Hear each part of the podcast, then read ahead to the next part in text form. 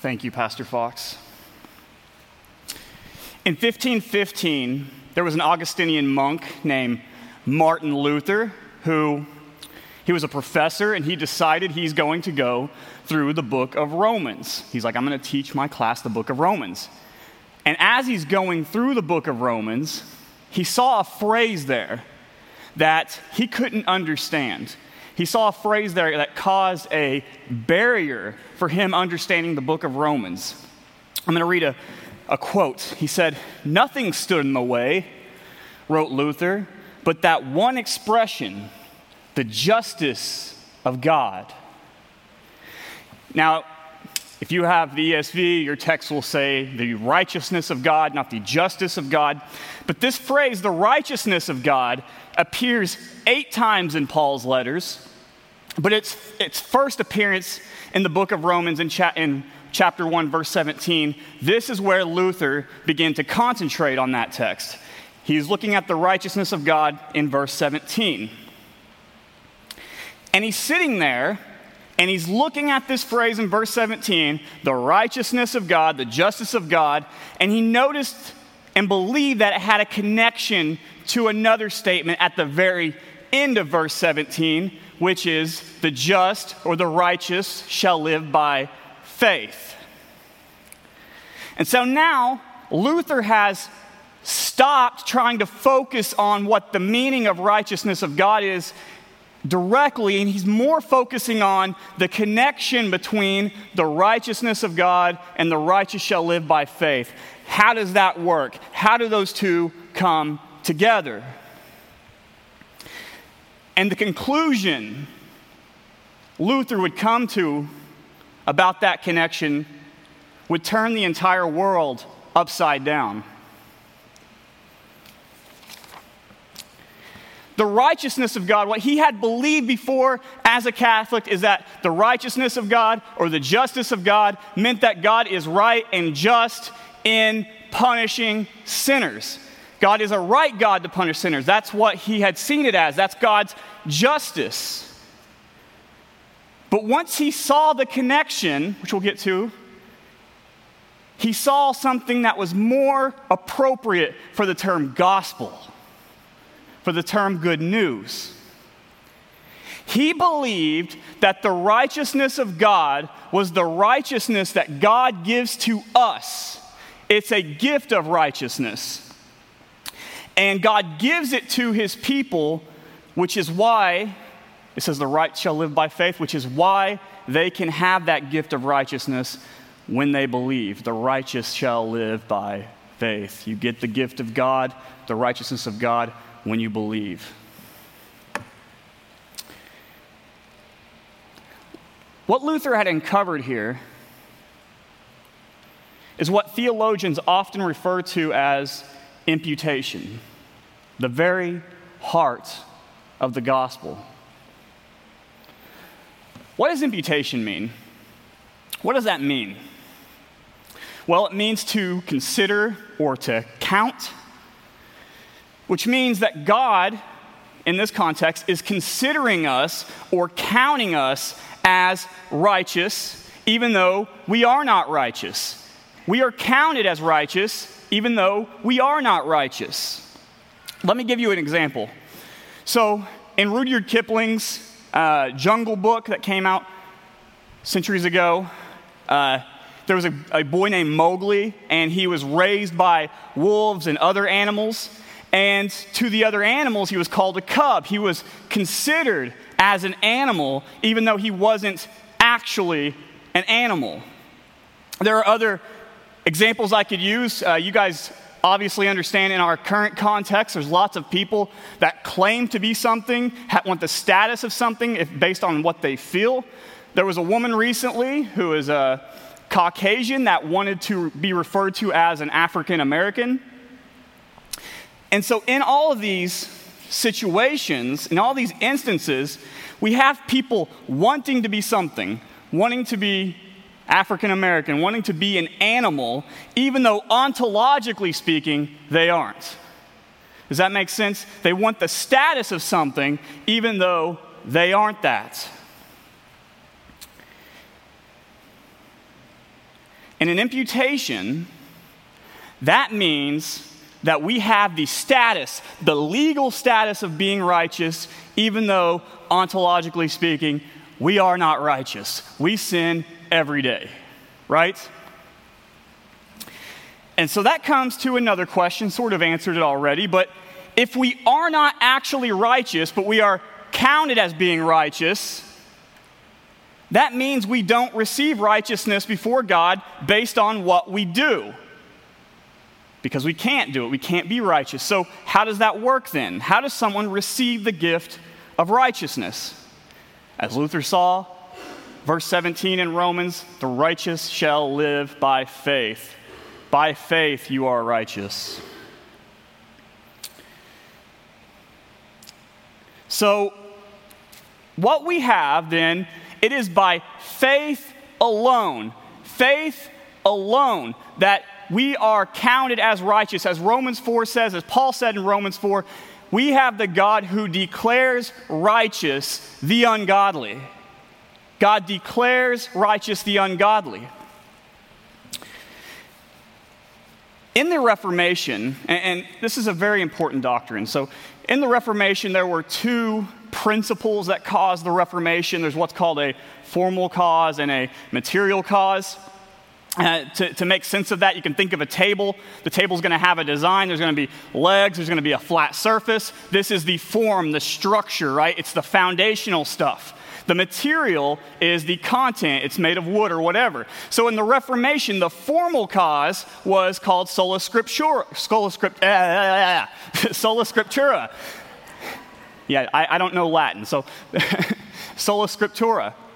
And, what that means is that Scripture is our only infallible rule of faith, it's our highest authority, it's the only thing that is infallible, and and that's in contrast to a church or a pope or anything. Scripture is the only infallible rule of authority, it's our ultimate authority.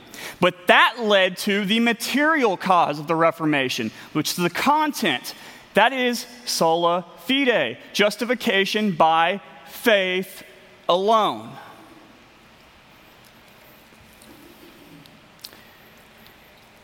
And so, justification by faith alone is one of the most important doctrines. And we are going to be looking at this for the next two weeks. Today, we're going to look at justification by faith alone in Galatians 2.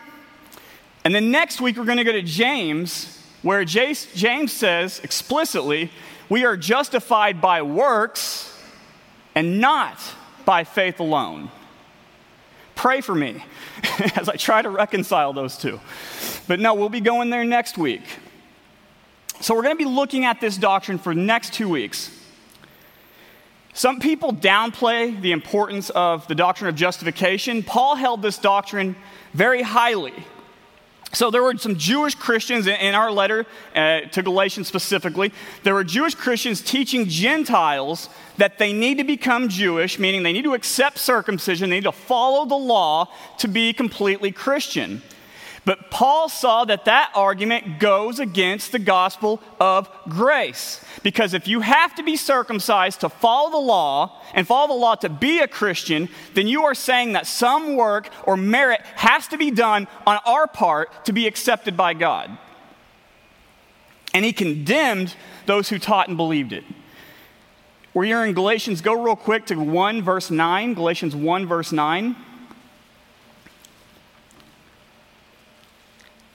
He said, As we have said before, so now I say again, if anyone is preaching to you a gospel contrary to the one you received, let him be accursed. Anathema.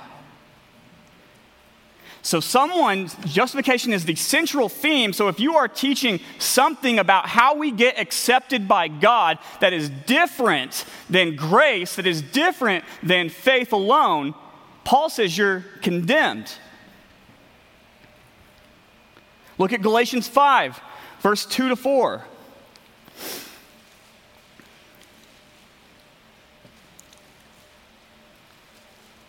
Look, I, Paul, say to you that if you accept circumcision, Christ will be of no advantage to you. I testify to you again, to every man who accepts circumcision, that he is obligated to keep the whole law. You have severed yourself from Christ. You who would be justified by the law, you have fallen away from grace. So for Paul, there's only two ways to receive eternal life. Either you, either you feel, uh, follow the law perfectly and earn that righteousness on your own or we'll see it's by believing in Jesus and receiving an alien righteousness by grace. You can't have both ways. If you try to mix law keeping or works with faith in Jesus to be accepted by God, Paul says you don't get Jesus. You fall away from grace. The only person that receives eternal life is the person that has no confidence in saving themselves. So, this doctrine is very important. What you believe about how you're saved, according to Paul, is the difference between eternal life and being cursed. We're going to answer three questions this morning. The first question is how does someone gain acceptance from God? And we're going to look at that from our text. We have to go quickly back a little bit to verses 11 to 14 because that immediate context plays into our passage. And I actually think 11 to 21, the entire thing is Peter, uh, Paul's confrontation with Peter. But he's describing here a situation that happened with Peter at Antioch. Look at verses 11 and 12. But when Cephas came to Antioch, this is 2 11 to 12, I opposed him to his face because he stood condemned. For before certain men came from James, he was eating with the Gentiles, but when they came, he drew back and him, separated himself, fearing the circumcision party. So, so what's being said here? Essentially, Peter's saying, or Paul is saying, Peter was eating with the Gentiles. He's sitting down, he's eating with the Gentiles, eating, you know, past the bacon, whatever. He's not following the law. And while he's eating, or you know, while he's in that area, some men come from James to the, uh, from the Jerusalem church, and they say to Peter something, we don't know exactly what, but whatever they had said, whatever they said to Peter, Peter stopped fellowshipping with the Gentiles. Whatever they said that caused Peter to stop fellowshipping with the Gentiles. What exactly was the news that caused Peter to withdraw? There's many theories. We don't know exactly. I have one, but it's only going to distract from the main point of the sermon, so we won't get into that. But we know that the reason for the separation was due to circumcision.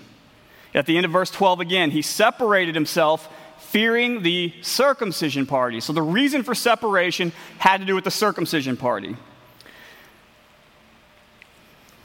He's withdrawing from them because they're not circumcised. Also, uh, evidence for this, the end of verse 14. It says, I said to Cephas before them all, if you, though a Jew, live like a Gentile and not like a Jew, how can you force the Gentiles to live like Jews. So, what's he saying is, Paul called this hypocrisy a, a, couple verses earlier. And what's happening is, is Peter is not following the law. He's eating bacon, he's eating pork, he's doing all these kinds of things. But yet his actions are implying to Gentiles that you need to be circumcised. It's hypocritical because he is himself living like a Gentile, but he's forcing Gentiles to become Jews. That's the context. That's what's happening. So, to, to summarize 11 and 14, to put it very simply, there's no longer fellowship between Jew and Gentile because Gentiles aren't circumcised. The Jews and Gentiles are not fellowshipping at Antioch because they're not circumcised. I'm sure we can all relate to this. I'm sure we've all had, uh, it's not a perfect, you know, one for one illustration, but you know, kids won't hang out with certain kids because of a haircut or something they wear or something like that. The, the point of division is because they didn't have the circumcision uh, to get into the club, right? So they're separating because of that. How in the world does circumcision causing separation between Jew and Gentile, how does that have anything to do with the gospel? The gospel is about our relationship with God, not necessarily our relationship with one another. So circumcision is causing separation between them. So, how is this? How, what's with the anathemas? What's with the severed from Christ? Directly, it doesn't sever someone from Christ. If this was just about Jew and Gentile fellowship, there would be no curse pronounced. If that's all this was about. But Paul, as brilliant as Paul is, he saw a much bigger issue. He saw the implication of Peter's actions. If circumcision is necessary for Jews and Gentiles to have fellowship with one another, if that's necessary for a Gentile to be accepted by a Jew, then you're saying it's necessary for a Gentile to be accepted by God. That's the bigger, bigger implication. If you're going to say you, you need that to hang out together, that's going to start leading to a belief that you need this to be accepted by God. And that strikes at the heart of the gospel. This is teaching righteousness and acceptance with God by something we're doing. That's what the Reformation was about. How does someone gain acceptance with God? This is what our text is about. So now we're coming to verses 15 to 21. I know that you guys have headings in your Bible, but 15 to 21 is a continuation of Paul's speech with Peter at Antioch. So Paul says, verse 15, we ourselves are Jews by birth and not Gentile sinners. We're Jews by birth and not Gentile sinners. Is he saying that Gentiles are immoral when he says Gentile sinners? I don't think so. And here's why. Paul believed Jews, he himself, were sinners, were moral sinners. But here he says, we are not Gentile sinners. So if he's going to say Gentiles are, are, are, we are not Gentile sinners, uh, he is saying, he is separating himself from that in that sense. Uh, I, he believed that he was immor- uh, an immoral sinner just like the Gentiles were. So I don't think sinner here means being immoral. Essentially, what he's saying is that Gentiles are strangers to God and his ways. So, Jews were circumcised as babies, they possessed the law, and merely by coming into the world, they had a covenant relationship with God. The Gentiles did not. Listen to Ephesians 2. Uh, well, in Ephesians 2, he does say that, that you are strangers and aliens to the covenant of promise. And so, my point with that is because he's going to go on to talk about how they are sinners. But here, when he's saying we're not Gentile sinners, he's not saying that we are morally righteous and better and, and when he's denying that they aren't that, right? So, so what he's saying is that they're sinners because they are outside of God's covenant relationship. They were, anyways. Paul is doing something bigger. He's setting up a trap. Have you ever had a conversation or an argument with someone where you concede a point so that they'll accept a bigger point. You concede something so that they'll accept a bigger point. Well, that's what Paul is doing here with his argument with Peter. And you can see that in the word yet in verse 16. Gentiles are ritually unclean, yet this. So he's, he's admitting that Gentiles are ritually unclean because they're not circumcised, so that they will see the bigger point in verse 16, which is this even though Jews are not ritually unclean, we are both moral sinners before God, and that means we both need to be justified by God's grace. We're both moral sinners, Jew and Gentile, and we both need justification in the exact same way by God's grace. We're on even on an even playing field. So he says here in verse 16, he says, Yet we know that a person is not justified by works of the law, but through faith in Jesus Christ. So we also have believed in Christ Jesus in order to be justified by faith in Christ Jesus and not by works of the law, because by works of the law no one will be justified. So, what's Paul saying here? He's saying essentially two things.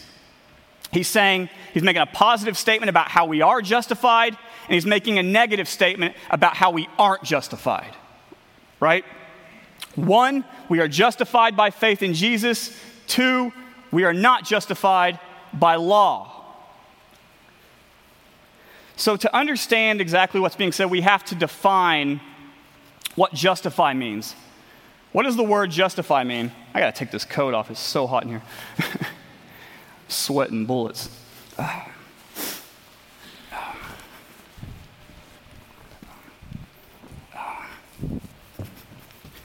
So, what does the word justify mean? The word justify, it's forensic or legal language, and it's a legal de- declaration that means to declare to be in the right. How can you understand what this means? Well, think about our own court system, right? So, whenever somebody is determining guilt in our own court systems, what happens? There are witnesses, right? And the witnesses sit there and they hear the case, and when they go back into that to decide what's what happened, and when they come out back into the courtroom and they give that verdict of not innocent, that's justifying them. That's declaring this person to be innocent of the accusation, right? That's what justifying is. And the, here's the verb justify. They have declared the defendant to be in the right, meaning he did not commit the crime. Paul is saying the same thing about us before God. God is the judge, and he is going to determine whether we are innocent or guilty. And Paul so clearly here says that we are declared innocent, exonerated, declared to be in the right by faith in Jesus.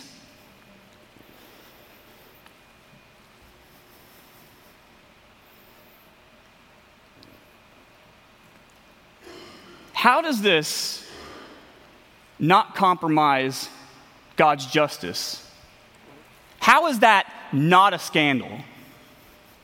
You're declared innocent even though you're guilty. We said earlier a jury is going to decide whether someone is innocent or guilty, but they do that based on whether the person is actually innocent or guilty. If a guilty man had sat there and the, and the jury, uh, the witnesses, the jury had said that this person is innocent when he's not, that would be a scandal and the jury would be immoral. Yet God is declaring us innocent even though we're very guilty. How is that not a scandal? How is that not make God immoral?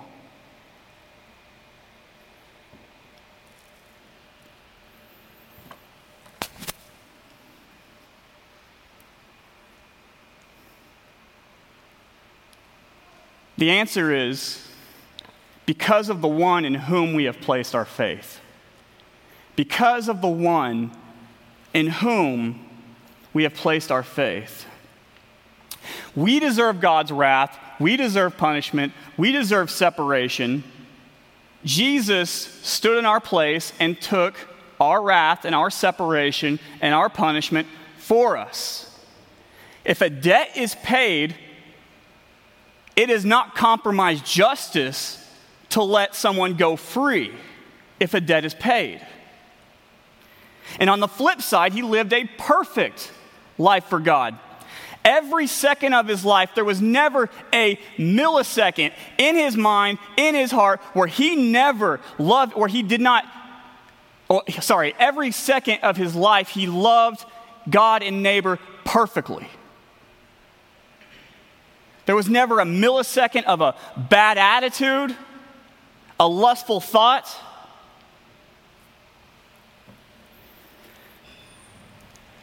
So Jesus satisfies God's demand for justice. He paid the penalty that our sins deserved, and he lived a perfect life that we could not. That's why Paul calls it grace. Look down at verse 21. I do not nullify the grace of God. In other words, Being declared innocent based on what Jesus did is gracious. It's something we do not deserve. And he's saying, I'm not going to throw that away by seeking justification in myself because I will be condemned for doing that because I'm not righteous.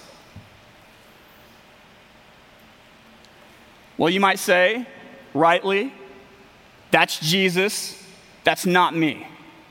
Jesus did that, not me. How can God judge me and declare me innocent based on what Jesus did?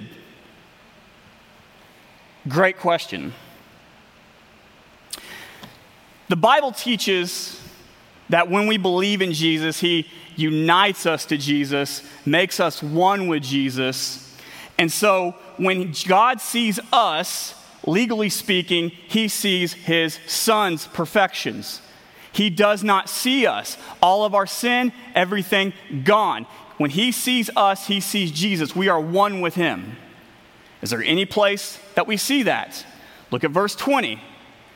I have been crucified with Christ. It is no longer I who live, but Christ who lives in me. And when he's saying Christ lives in me, we know from other texts, and when he says in Christ, he means Christ living in representative to me. He is my representative. In other words, the old Paul, with all his sin, with all his imperfections, with all his lust, with all his killing of Gentile and Jewish Christians, that guy doesn't exist anymore. He's dead.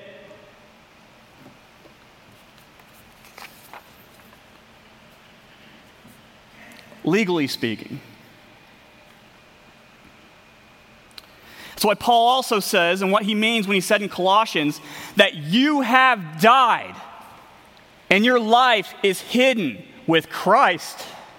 You have died and your life is hidden with Christ.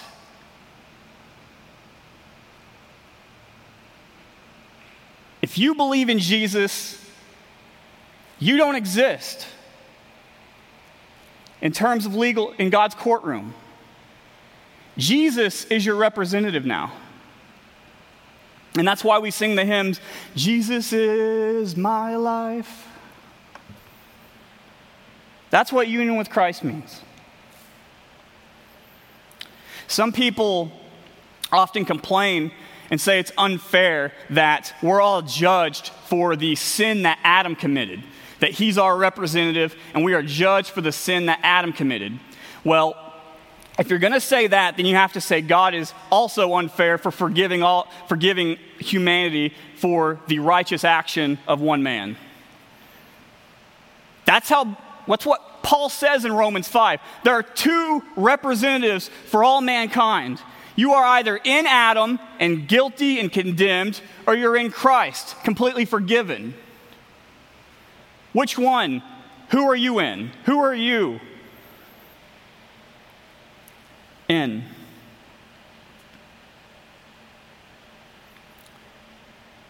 If you trust in anything, including yourself, you're in Adam. But if you have repented and you have faith in Jesus Christ alone, then in God's courtroom, you are acquitted. You are declared to be in the right. And that means, as hard as this might be to believe, you have a perfect record. Perfect. Every lie you've ever told, every dirty thought you've ever had, everything you shouldn't have said, everything you've said today, everything you will say this week, it has all been paid for. There is no condemnation for those who are united to Jesus Christ.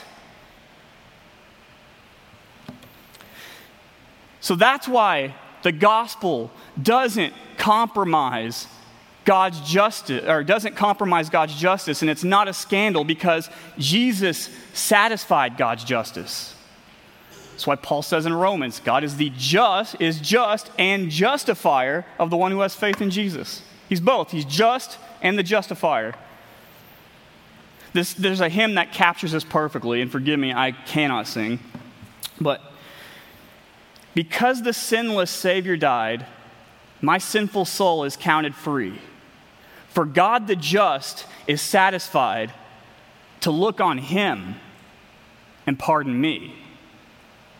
One in himself, I cannot die. My soul is purchased by his blood. My life is hid with Christ on high, with Christ my Savior and my God.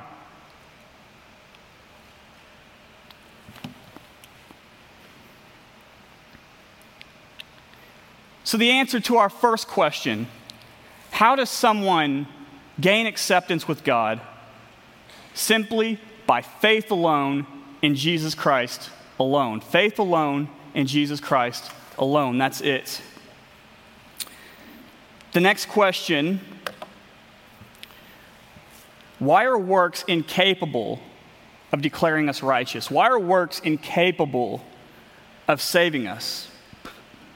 Let's first understand that that's what Paul is teaching, that we won't be declared innocent by our works. Verse 16, he says it three times. Yet we know that a person is not justified by works of the law, but through faith in Jesus Christ. So we also have believed in Jesus in order to be justified by faith in Jesus and not by works of the law, because by works of the law, no one will be justified. So he says it three times. A person is not justified by works of the law. And the end of verse 16, not by works of the law, because by works of the law, no one will be justified. So, what does the works of the law mean then? What does that mean? What's works of the law? Understanding what works of the law is a very technical discussion, and I'm going to spare you from that. I actually wrote a 20 page paper on that in seminary. I'm going to spare you that discussion. But essentially, what it means is that it's any work that is required by the Old Testament law. Any work that is required by the Old Testament law. If you are doing a work in the Old Testament law in order to seek acceptance with God, you will not be justified. You will not, you will be found guilty.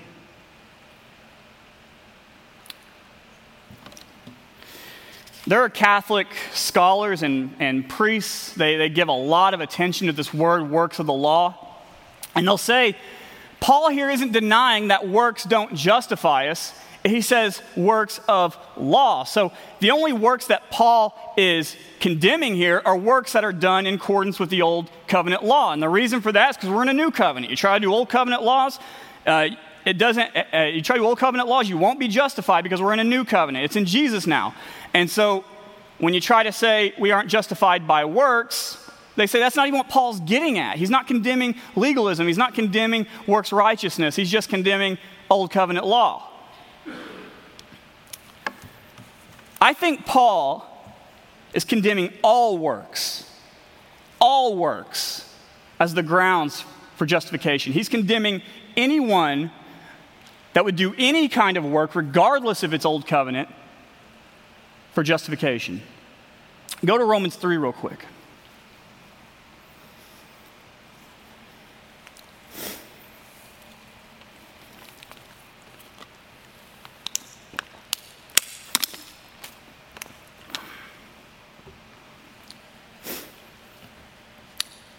We're going to look at verse 28. For we hold that one is justified by faith apart from works of the law. So there's that word again works of the law. But then go to chapter 4.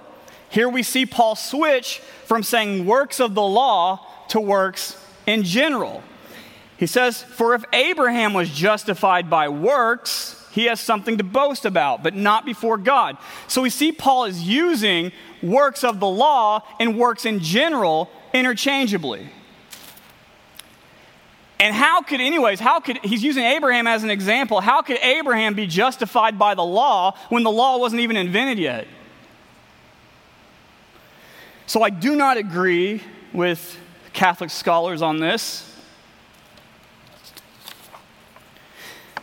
But go to uh, Galatians, back to Galatians.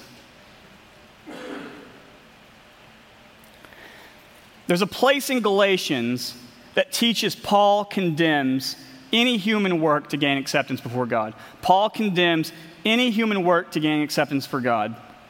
We're going to look at chapter 3, verse 10.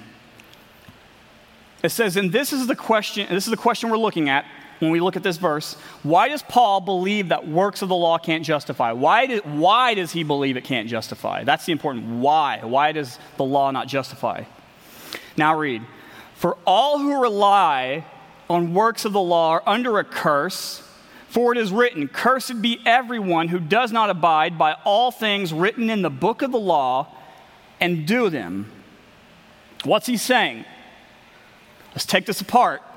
He's saying everybody that relies on works of the law, they're going to be cursed. They're under a curse. Now, the next line cursed be everyone who does not abide by all things written in the book of the law. In other words, if you follow the law, this last one, uh, the last one says if you follow the law, there is no curse for you. You got to do everything in the law and you won't be cursed. Cursed is everyone who does not follow all things and do them. So th- the second part is saying that if you follow it, there would be no curse, right? But at the same time, Paul adds everyone who tries to follow the law will be cursed. How does that make sense? If you don't follow the law perfectly, you're cursed. Therefore, everyone who tries to follow the law is cursed. You don't follow it perfectly, you're cursed. Therefore, everyone who tries to follow the law is cursed. This is, a, uh, I have it written out. What's being implied here is he's implying that no one can follow the law. That's what's being implied. No one can follow it perfectly. this, this point one cursed be everyone who does not abide by all things written in the book of the law and do them. Meaning, if you follow the law perfectly, you won't be cursed. Point two, implied point no one can obey the law, therefore, all who rely on the law are under the curse. And so, I want you to see that because he's condemning it's not just this passing of an old covenant to a new covenant. What he's condemning is the very principle of trying to do something for God. You cannot do something perfectly for God. Therefore, that's why you're under a curse. And so that would condemn all works in general. And you can see that clearly in verse 12, 312. The law is not of faith. It's not of faith. Rather, the one who does them shall live by them. The law is about doing, the new covenant is about faith, at least the law, the way that they were interpreting it. So I want you to see that. When you see works of the law, what's implied here is somebody who is trying to do it perfectly, and Paul's saying, No one can. No one can. That's why works do not justify us before God. It's because of human inability. And that's the and answer to our second question. The reason works cannot justify or declare us innocent before God is because of human inability to obey them perfectly.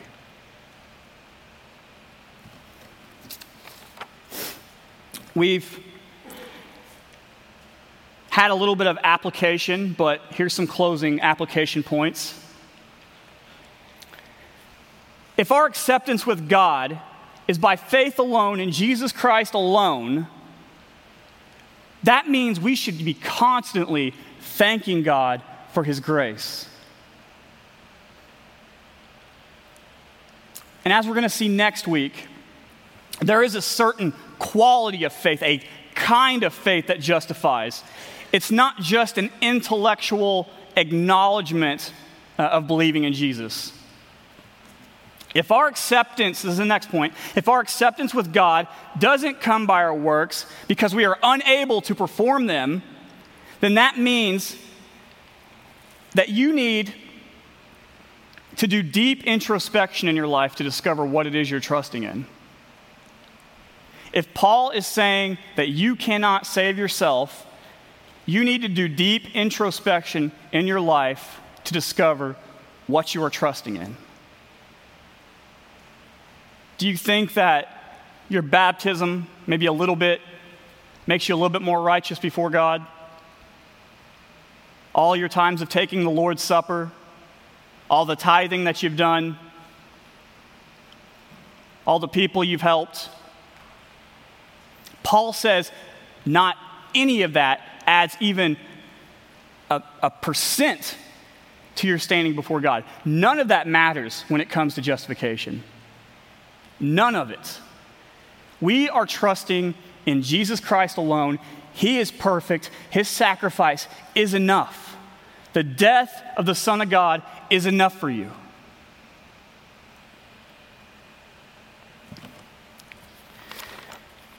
And if Jesus is enough, then that means we're constantly looking to Him. He is our Savior. And we, be, we should be thanking Him every single day that He has saved us and that we are perfect in God's sight. Let's pray.